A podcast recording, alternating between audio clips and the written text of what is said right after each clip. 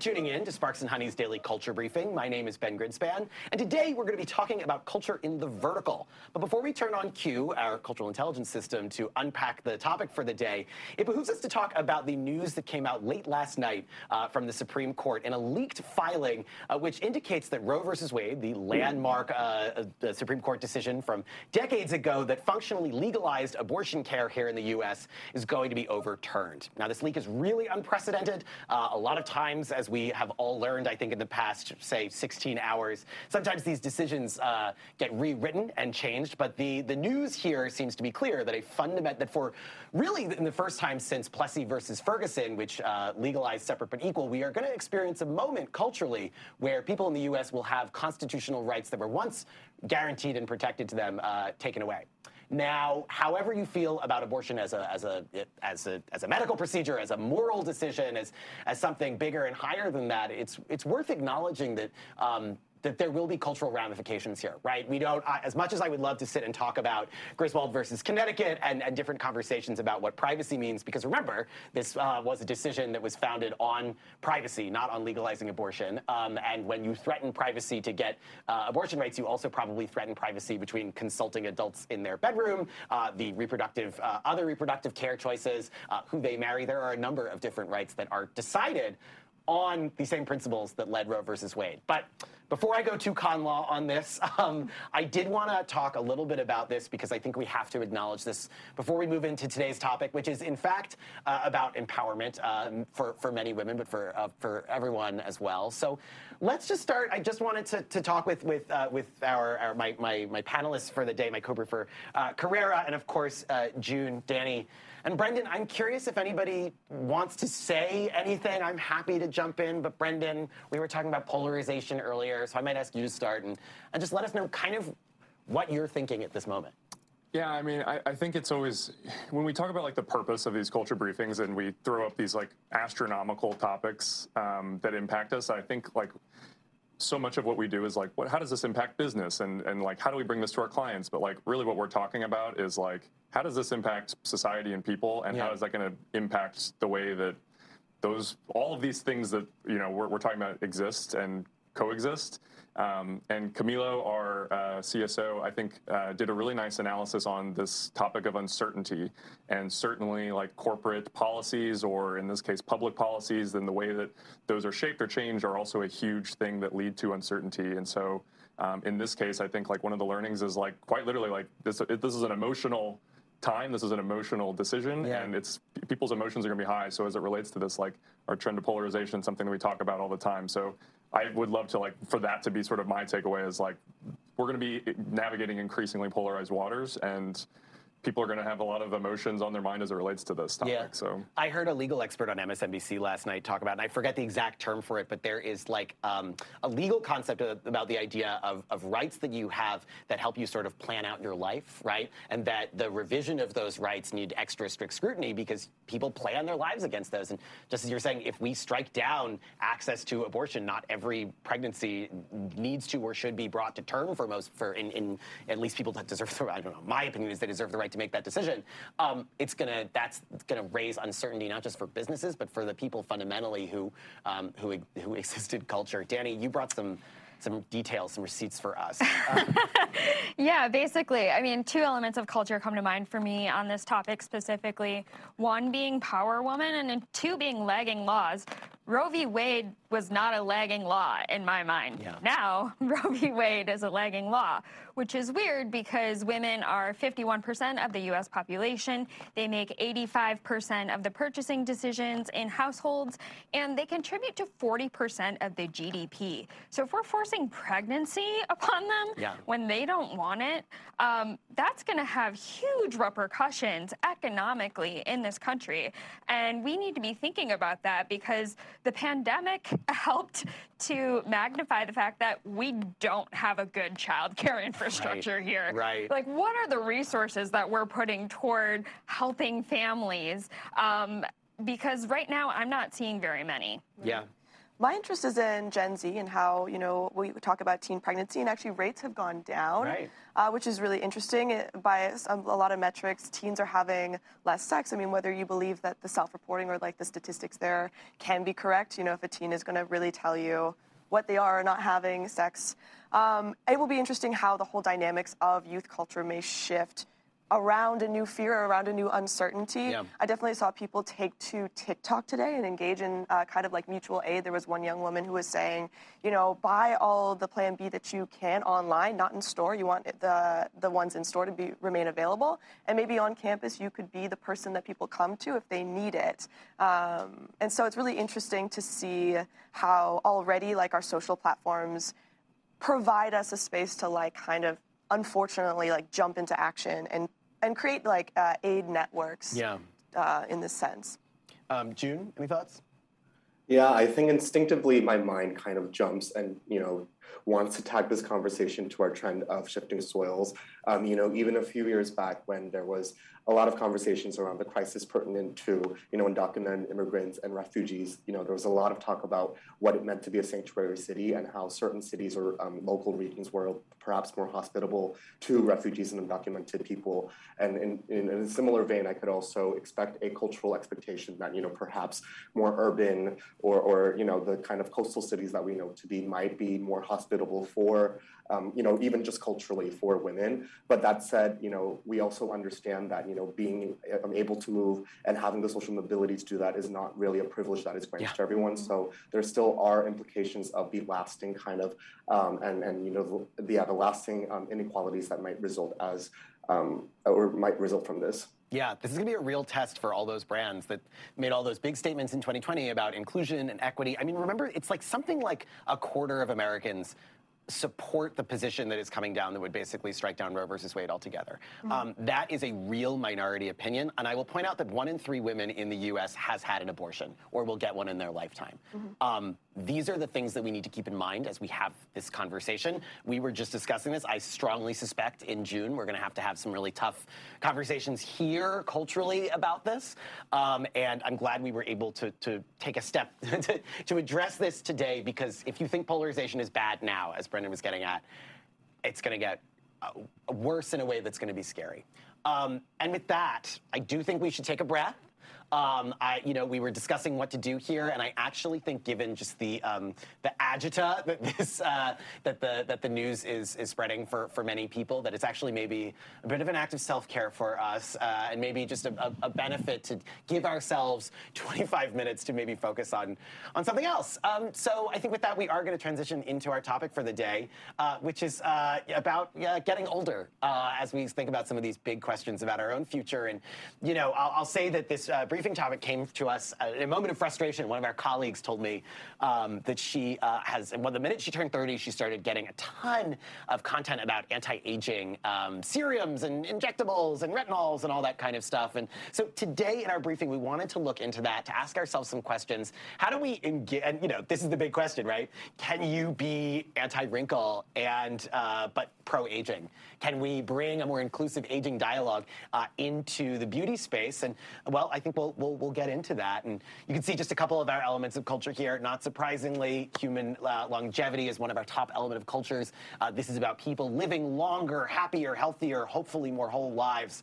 Adult makes a ton of sense. That's our element of culture about uh, adults acting like kids and kids acting like adults. Uh, real quick, Carrera, any of the any of the the other sort of uh, less gigantic ones pop to your mind as being valuable? Right, right. Well, new sobriety is pretty interesting. A lot of people are terrified of alcohol, whether it be in the product itself or just drinking. I know J Lo doesn't drink. A lot of uh, increasingly celebrities are just uh, eschewing alcohol because specifically um, it's not great for your skin. It dries you out. So I think that's kind of interesting. Yeah. You don't really think of like how food and beverage maybe applies to fears about aging or wrinkle control. Yeah. So let's dive in because some of this should be, if this topic feels familiar to you, anybody who used to tune into our briefings in, say, the year 2017, it's because we actually did discuss it a lot about five years ago. Um, and while I can't, uh, well, I can't remember anything about The Last Jedi, that was the biggest movie of 2017, uh, it was definitely something we discussed here. So, writing in 2017, editor in chief of Allure magazine, Michelle Lee, wrote a viral editorial uh, saying her, uh, it, that her venerable beauty magazine would stop using the term anti aging saying, quote, uh, whether we know it or not, we're subtly reinforcing the message that aging is a condition that you need to battle. Yet growing older is a wonderful thing because it means we get a chance every day to live a full, happy life. Now, she also says here that language matters, and Lee hoped that her publication's new editorial direction would, quote, get to a point where we recognize that beauty is not something just for the young, and instead create a more inclusive beauty rhetoric without using those terms like anti-aging. And we're going to hear all about that today. Now, of course, this editorial was a big thing, but it's hard to tell if it made more than just a media splash.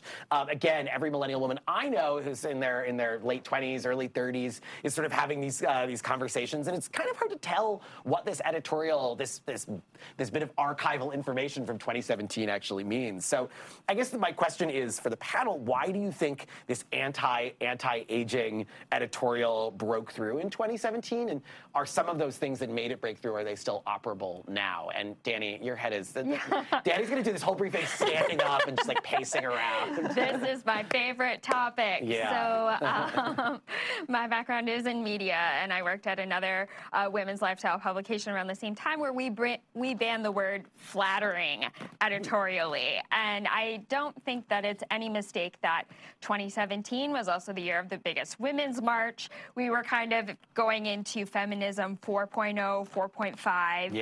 And rejecting again the terms of femininity and the terms that men are putting on us to sell us things. Um, but it was it was kind of a moment, and I think it was riding off of mm. that.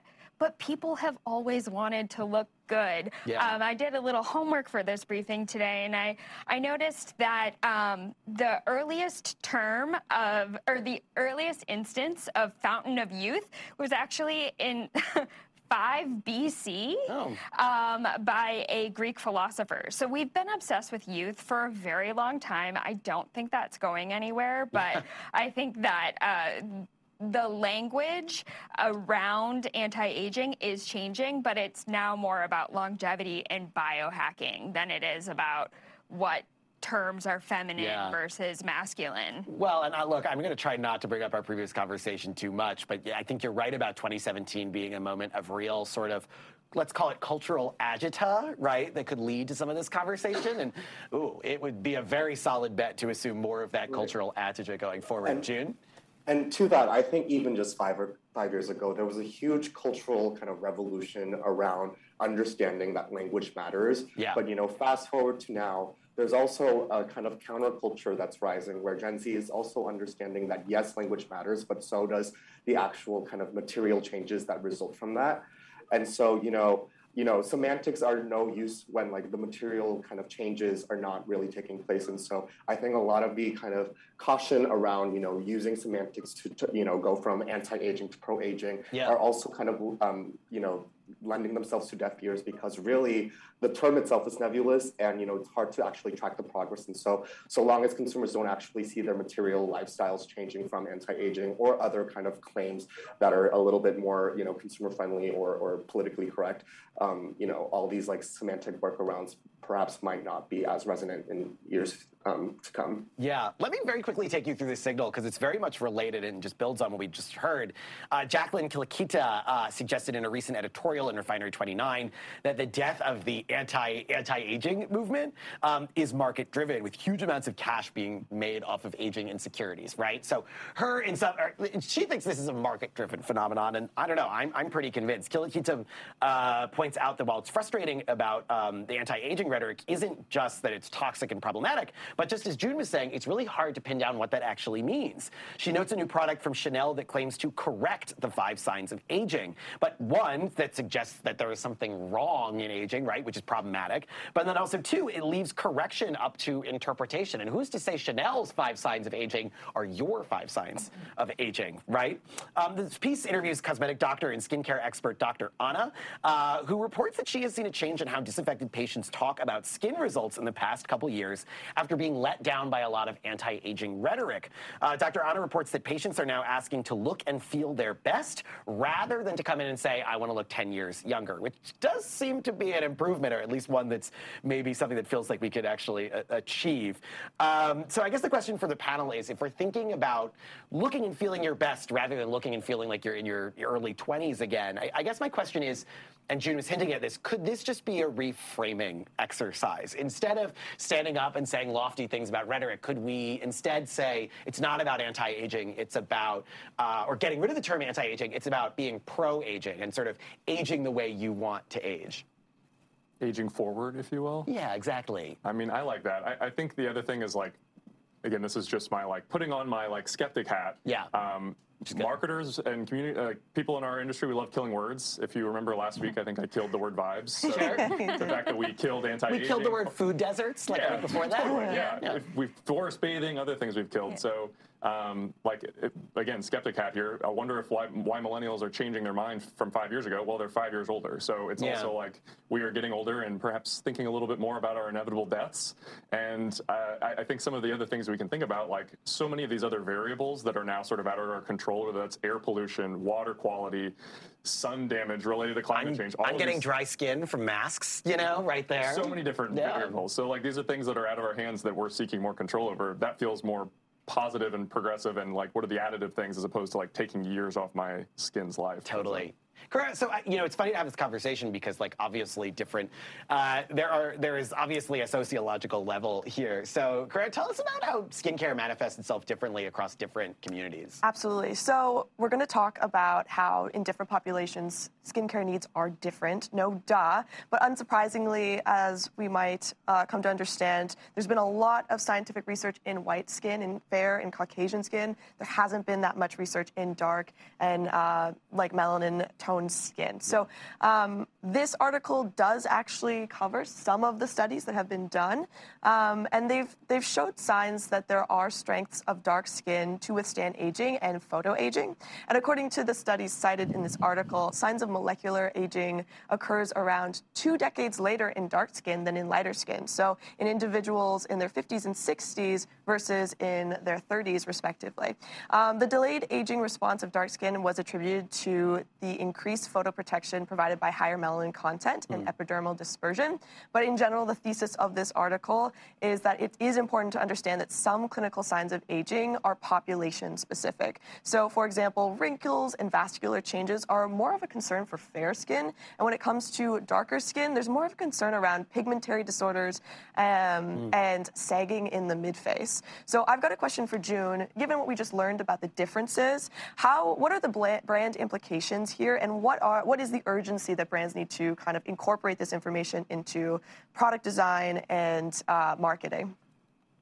Yeah, you know, I'm inclined to believe that a lot of the initial skepticism towards anti-aging claims actually were also driven by the fact that so many consumers who are people of color felt very underserved by the current anti-aging market. Hmm. And so what we know is that, you know, within the LATAM markets, for example, people actually don't really use like fine lines or wrinkles as indicators of aging and instead turn to, you know, moisture retention or, or hyperpigmentation as a, as a proxy for kind of assessing the, the health of their skin. And so, you know, there's two kind of implications. The, the first one is that I think um, through and through, more brands need to kind of reposition aging as a way of, you know, uh, maintain as a, as a kind of litmus test for the actual health of your skin, and instead kind of use these um, traditionally aging um, metrics, whether it's fine lines or wrinkles, just as indicators that your skin might not be as healthy as it should be. So once again, reframing aging into larger implications about health, and then also understand that different communities also approach skincare very differently. So, for example, in APAC markets,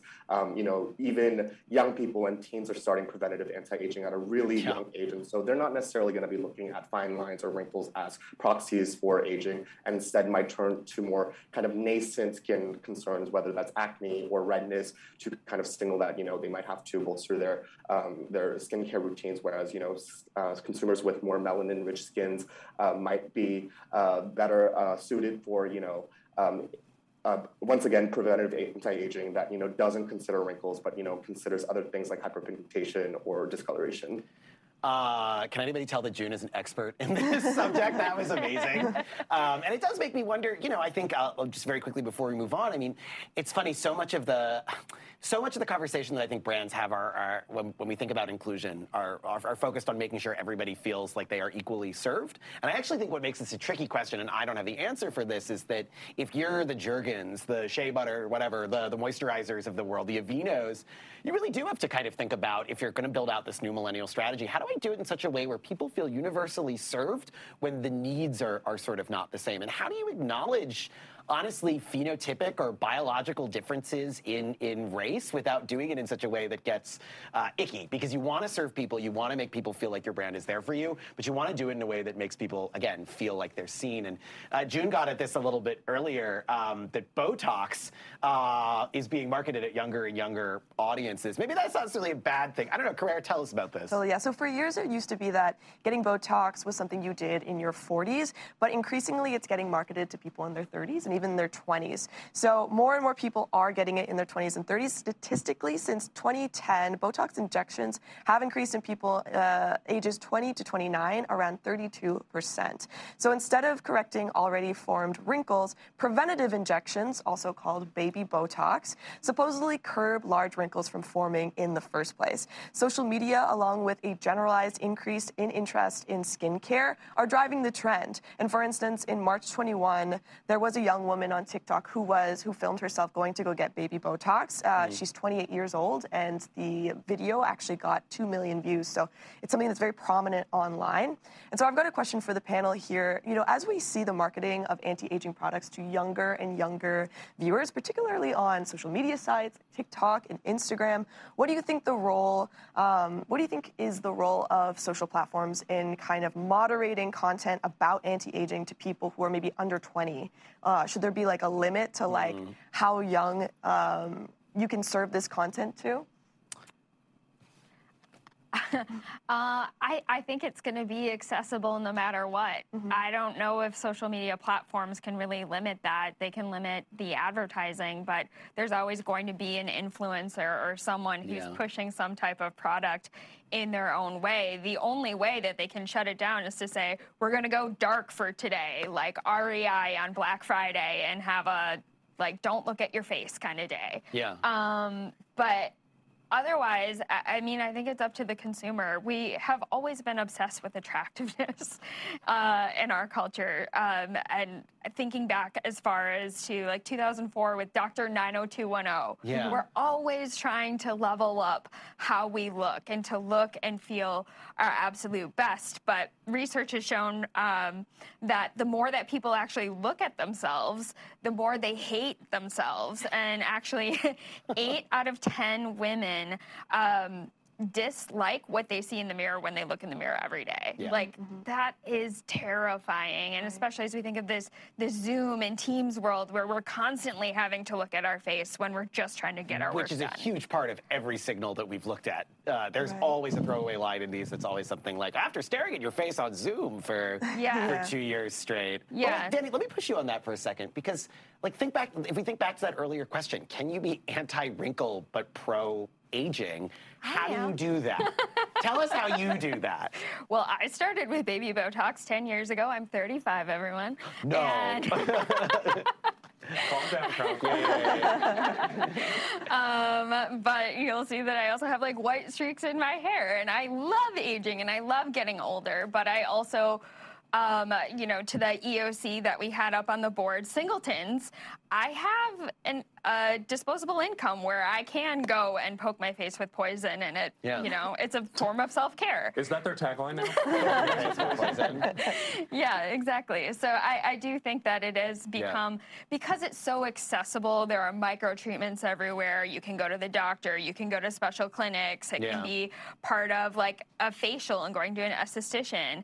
Um, it's just become more commonplace now for people to be like, oh, sure, let me try that. But like when they're going to do it. I don't think that they're necessarily thinking, "Oh, I look old. I need to combat that." It's like, "Oh, this is a this is a hobby. This is now part of my Yeah. maintenance routine." I think that does kick in at a certain point. I mean, maybe, maybe what we need is like just a better acknowledgement of the fact that the decision to use Botox it, it looks different at different life stages. Yeah. And getting Botox in your late 20s because you think it's a something you want to do might look different than in your early 40s if you feel like you deserve more you know you want people to look differently at you at work or something right? Like and and and building if i was the botox company if i was like Bausch and Lomb or whoever, the, whoever owns them i would make sure that my language in the spaces that i advertise reflect those different needs i think you can be anti-wrinkle and pro-aging but i think you need to be careful about how you do that because i would worry that there are 26 year olds who are doing it Yeah. in this sort of anti-aging way, and we want to move away from that. And I'll point this out really quickly here.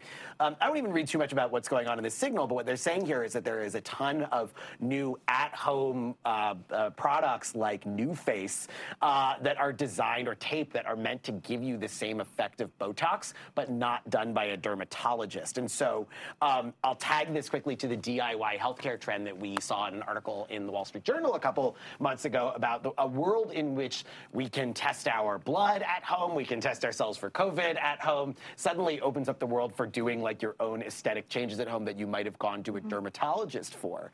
And so my question for the panel is like, what happens when it's one thing to go to an expert who's going to give that to you correctly. I guess my question is like, do we need to be more careful about things like uh, these at-home Botox tapes or or whatever, and be clear that like it's very different than when, when an amateur does it than when you're actually doing this in a doctor's office.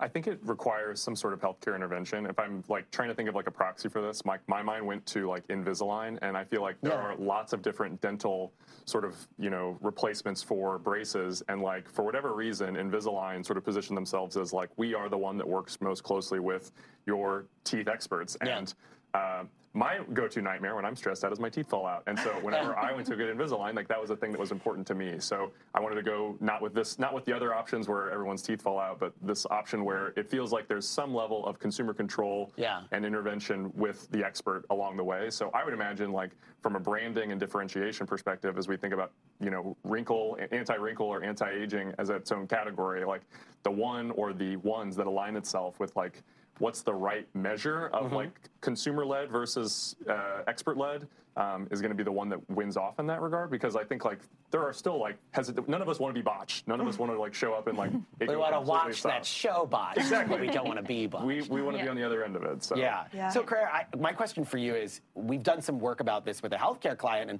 there's actually a rise of at home STD testing, right? Or STI testing, uh, for, you know, and that offers people some privacy. Maybe some of them are nervous, right? But the huge problem with that is if you test positive, you have to follow up, right? It's okay if you test negative, I guess, but there's a follow up there. So, mm-hmm. my question is like, if you buy these products, I, I have to imagine you need to follow up at some point with the dermatologist to talk about ways forward. And are you going to skip that if you just assume that the tape or the dermals or whatever it is is going to change your face? I'm curious to know what the products are. Like one product I've seen is where you truly put a piece of tape here, a piece of tape Yeah. here, and then you connect them at the back.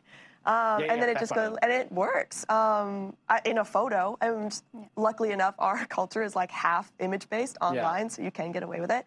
Um, so I don't know if you would need to follow up with a doctor on that. Maybe you are doing more long term damage because you're stretching your face. What's interesting to me too, though, is that anti-aging products have been implemented in almost like every facet of our life. Like you can eat collagen ice cream Sure. and drink coffee that is uh, specially designed to like stop aging. There's pillowcases that are made out of fibers so that when you're sleeping, you know, you don't get these wrinkles. And so it's interesting to see how anti-aging has like become an ecosystem of products and lifestyle choices. And there's like a little bit of morality in there as well. Like if you don't put on your skincare, it's almost like, oh well, you don't, you're not trying it hard enough to. Yeah. Like it's almost like a, a moral failure to almost not partake in a lot of these things.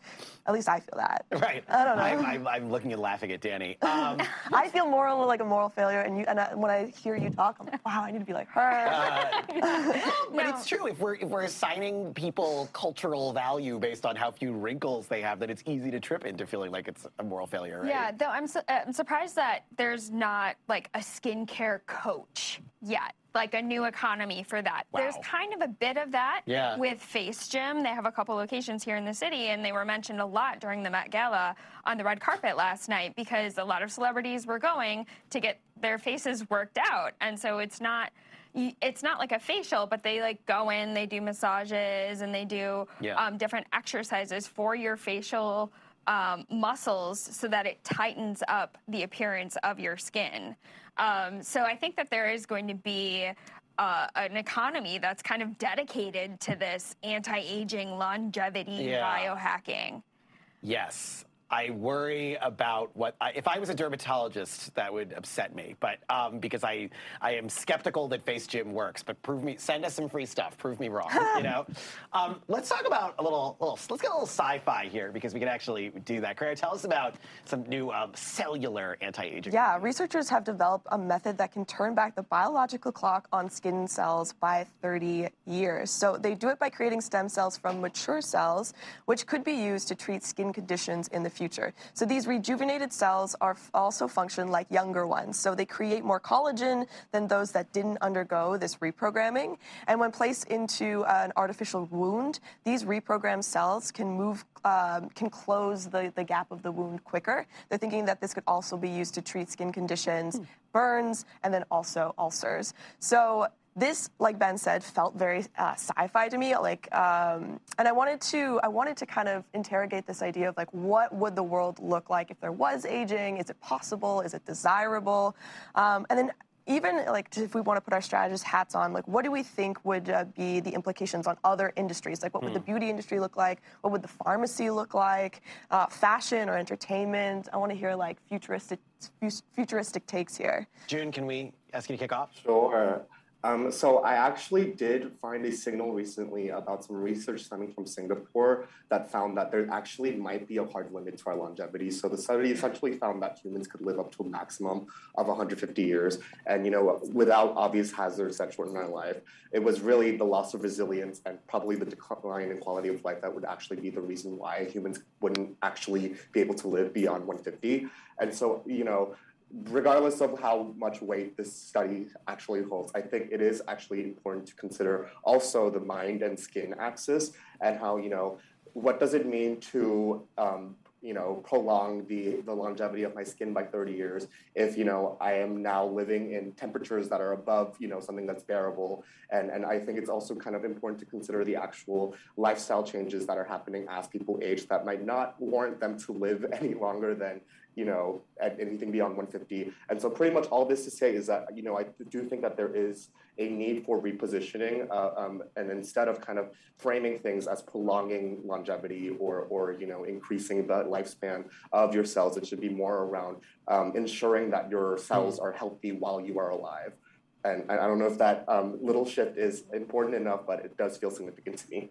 No, I would tack that to what Brendan said earlier about like, you know, it, it's funny that fu- fundamentally some of this conversation is like about confronting your own mortality, you know, and like you can we can de-age our skin cells by that many years, but your some of your organs are going to start failing. And honestly, imagine turning 100 and being like 50 more years.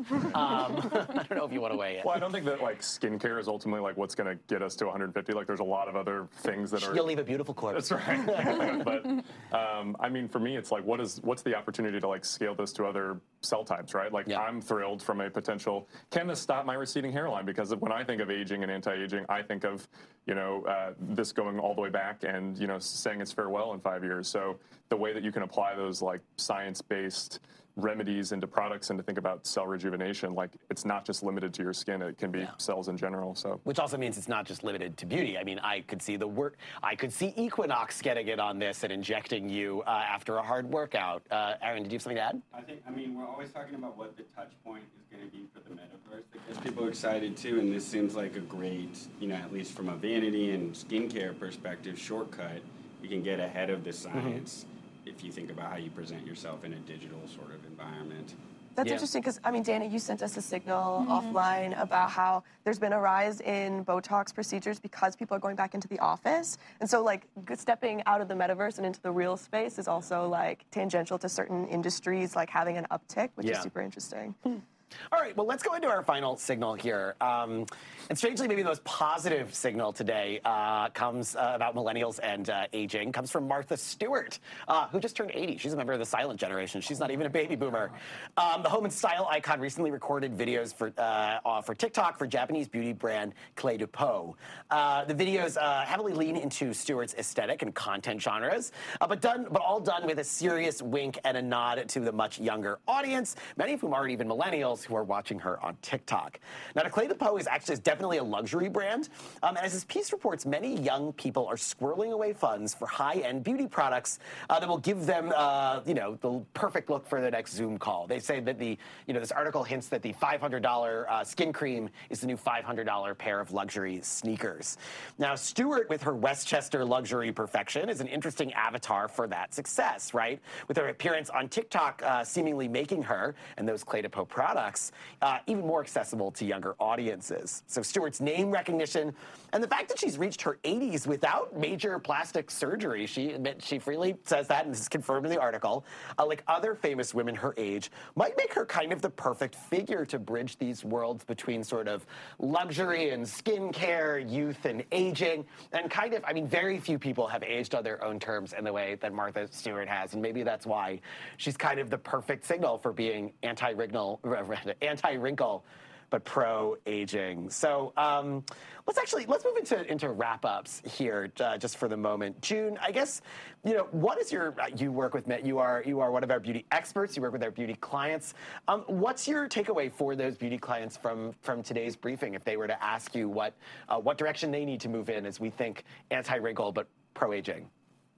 Yeah, you know, Dani alluded to this before, but I think it's true that consumers are always going to care about their appearances. But as we surfaced in the signal about the fact that, you know, different people have different kind of metrics of how they measure aging, um, I think that, you know, it's really important for brands to consider that fine lines and wrinkles isn't really going to be the, the only way that consumers measure the fact that they're aging. And in fact, you know, if they already have fine lines and wrinkles, chances are they probably are already aging. Yeah. Or aging. So I think there is a really big opportunity for brands to increase that um, education around the other um, kind of more nascent um, skin concerns, whether that's redness or acne, to really trigger urgency behind preventative anti-aging. Yeah, Dani. What about the non-beauty brands watching today? Sort of what, uh, we, what, what Carrera was asking earlier. Like, what, what should a non-beauty brand take away from this conversation? Well, I mean, just uh, the fitness and, and wellness and like food, CPG industries um, should take note that everyone does care about what they look like and they do care about how they're feeling and um, they're monitoring that. They have all the tools to do so with their smartwatches and their phones and, yeah. and everything else that's available out there. So brands need to keep in mind that it is a holistic thing. It's not just about a product that you put on your skin, but it's about what you ingest and how you start your day and the information that you're consuming as well. It's the, the full rounded 360 diet uh, that consumers have. Yeah. So um, that's something to keep in mind is. Okay.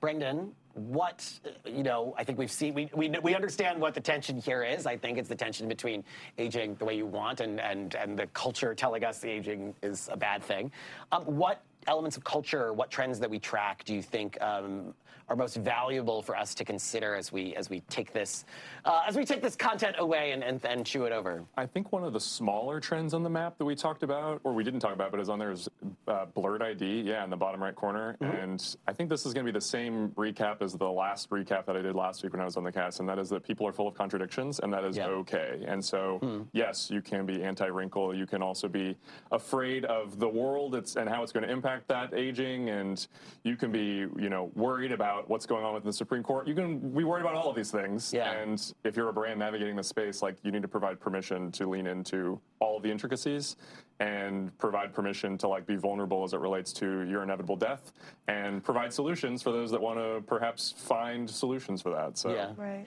Uh, Claire, real quick. Mm-hmm. I'm sitting here thinking, like, God, we've been so anti-wrinkle in this briefing. Is there an argument to make be pro? Let's make a pro. Let's leave with a pro-wrinkle argument. A pro-wrinkle argument. I mean, you know, smile lines are beautiful. You know, they, they show that you've laughed at, at a million things. And I think that when you Yeah. see someone that has them, you're like, wow, like, I hope I can have those too. Yes, wrinkle as There you, you go. see fit. Yes, okay. Right. Well, that's going to take us through our briefing for the day. Uh, I, you know, guys, look. Uh, obviously, we started on one note, ended on another. Um, I think that is both the beauty of the briefings and sometimes the kind of thing that we all benefit uh, from in, in getting to engage in those really serious conversations, and then maybe in the ones that are uh, a little more pointed at what we usually talk about. So, thank you to Brendan, Dani, Carrera, and Joon. Thank you guys for joining in. You can join us Tuesday, Wednesday, Thursday at noon New York time uh, on our LinkedIn page. While you're there, jump in the comment section.